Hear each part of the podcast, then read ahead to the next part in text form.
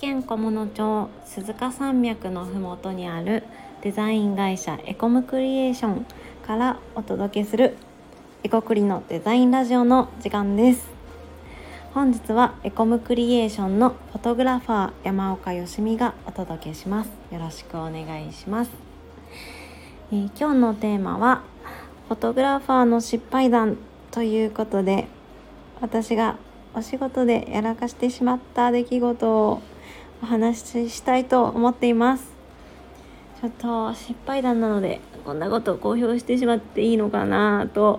思ったりもするんですけれども。でもね何年も前の話もあったりするのでぜひぜひ気楽に聞いてあの笑って明日の糧にしてもらえたら なと思います。はい。それではお話しします。えー、失敗談3つということでまず1つ目は初めて撮るシーンで失敗っていうのがあります。これはねフォトグラファーなりたての人がやりがちかもしれません。特にフリーランスで写真を撮っていこうという人がやりがちなのではないでしょうか。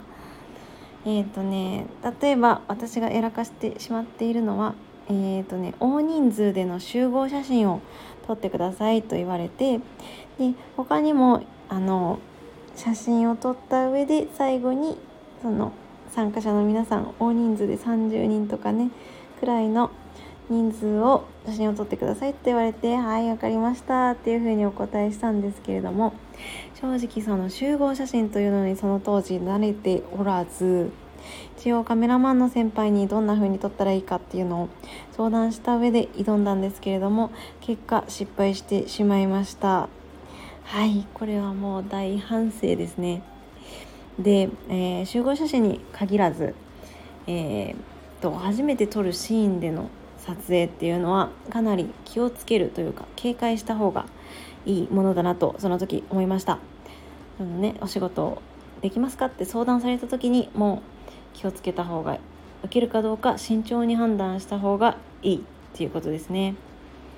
うんと撮る内容によってはアシスタントが必要かもしれないですしロケハンが必要かもしれない、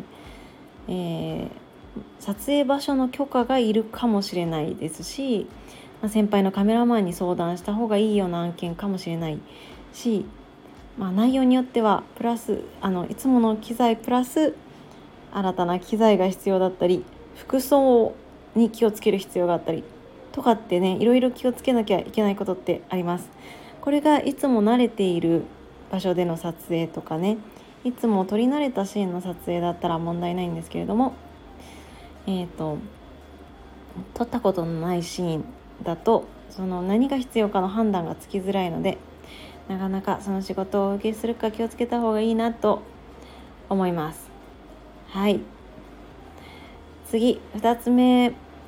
えー、っと2つ目の失敗は機材に慣れておらず、えー、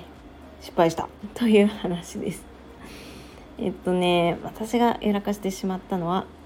えー、スピードライトといううんと、まあ、フラッシュみたいな要は照明の機材なんですけれどもそれとかソフトボックスをまだ使う言い方が慣れていない頃に使ってでそしたらそのスピードライトがエラーを起こして全く動かなくなってしまってその解消の仕方が全く分からず説明書を読んでもよく分からず結局それを使えず撮影が終わってしまったということがありました。でそうね十分に慣れておけばよかったんですけれども何回か使っただけであまり慣れていない時にエラーを起こしてしまったということでその時は困りました。でねえー、っとねやっぱり、えー、挽回できるような、えー、状況が整っている撮影で何回も試すことが大事だなと思っています。例えば助けてくれるような他のカメラマンがいる時だとか、えー、クライアント案件ではなくて趣味で撮っている時趣味で撮るとかそういうね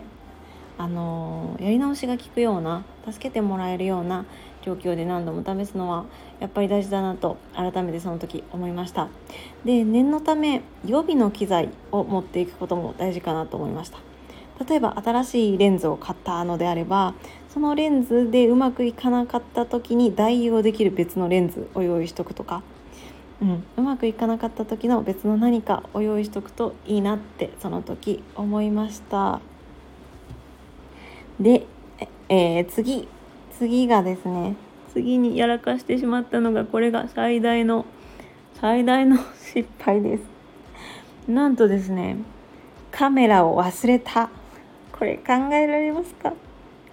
カメラマンを呼んでそいつがカメラ持ってなかったら皆さんどう思いますか？もうこれはねダメです。ダメですね。えー、っとね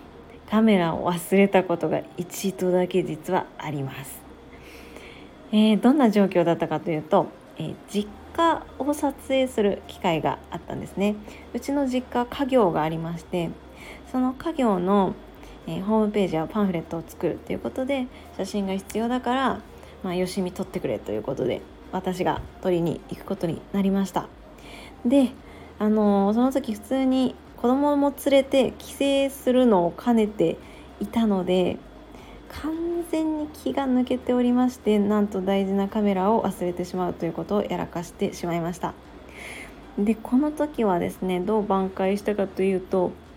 えー、たまたま撮影する写真が1カットだけでしかもウェブサイトで小さく使うものだったのでなんとか義理の姉にカメラを借りましてで1枚だけ撮らせていただきなんとかなんとか事なきを得ました。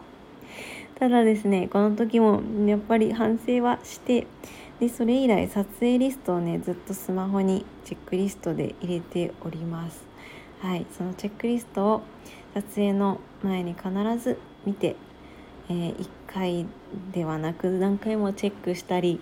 家を出る前もカメラバッテリー SD カード絶対にいるものが入ってるかどうかっていうのは何度も確認するようになりました。というわけで私がやらかしてしまった失敗3つでした。本当に恥ずかしい話なんですけれども皆さんこれを聞いてああなんていうか元気が出たら こんなこともあるんやなと思って笑って元気を出していただけるとありがたいです。はい。以上ではい今日のお話は終わりです、えー、面白かったという方はいいねを押してください。コメントやフォローもお待ちしております。レターも大歓迎です。はい今日は聞いていただいてありがとうございました。それではお疲れ様です。